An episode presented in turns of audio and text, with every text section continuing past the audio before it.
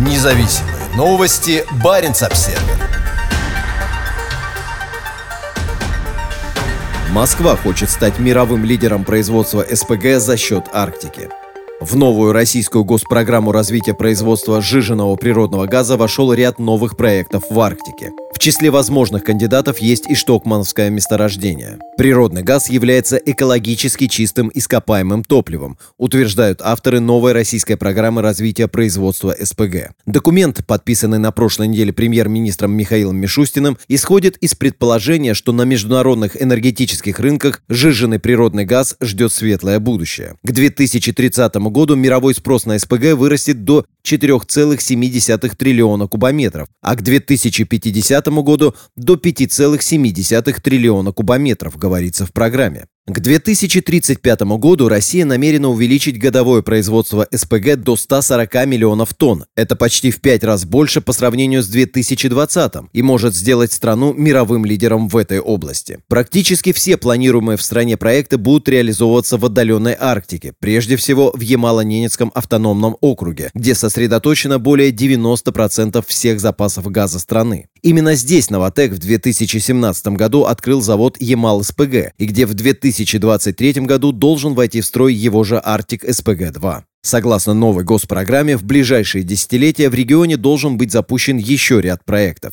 Среди тех, которые указаны в качестве вероятных, Обский СПГ и Арктик СПГ-1, мощность которых составит соответственно 6 миллионов и 19,8 миллиона тонн в год. При этом Новотек может в конечном итоге переориентировать первый из этих двух проектов на производство аммиака, а не СПГ, как планировалось изначально. Считается, что такое решение может быть связано со значительными технологическими проблемами, а также со стремительными изменениями на международных энергетических рынках. В качестве возможных в федеральной программе развития производства СПГ среди прочих указан проект Arctic SPG-3, ресурсной базой которого станет северо-обское месторождение на Ямале. Его мощность, как и у Arctic SPG-2 и Arctic SPG-1, составит 19,8 миллиона тонн в год. В число возможных проектов также вошли Тамбейское месторождение «Газпрома» в восточной части Ямала, Печора СПГ и Кара СПГ. Последний планируется нефтяной компанией «Роснефть» на базе запасов и ресурсов газа Карского моря. Согласно документу, мощность завода на архипелаге Новая Земля составит до 30 миллионов тонн СПГ. «Роснефть» также может принять решение о производстве СПГ в рамках крупного проекта «Восток Ойл» на полуострове Таймыр. В программе говорится, что мощность завода в районе планируемого терминала порт Бухта-Север может составить до 50 миллионов тонн СПГ в год.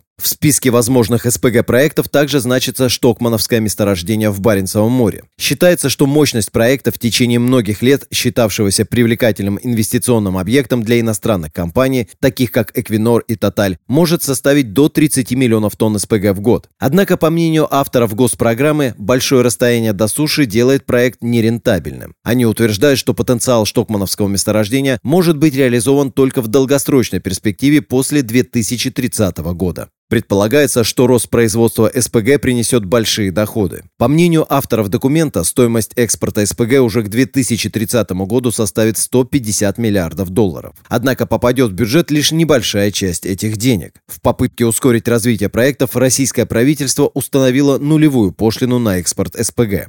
В российском энергетическом секторе также растет беспокойство по поводу стремительного перехода на возобновляемые источники энергии на ключевых энергетических рынках, в первую очередь в ЕС. Ряд крупных нефтегазовых компаний уже начал оценивать возможные альтернативные варианты использования крупных запасов природного газа. Они включают в себя создание нефтегазохимических заводов и производство голубого водорода и аммиака. Независимые новости. Барин обседный.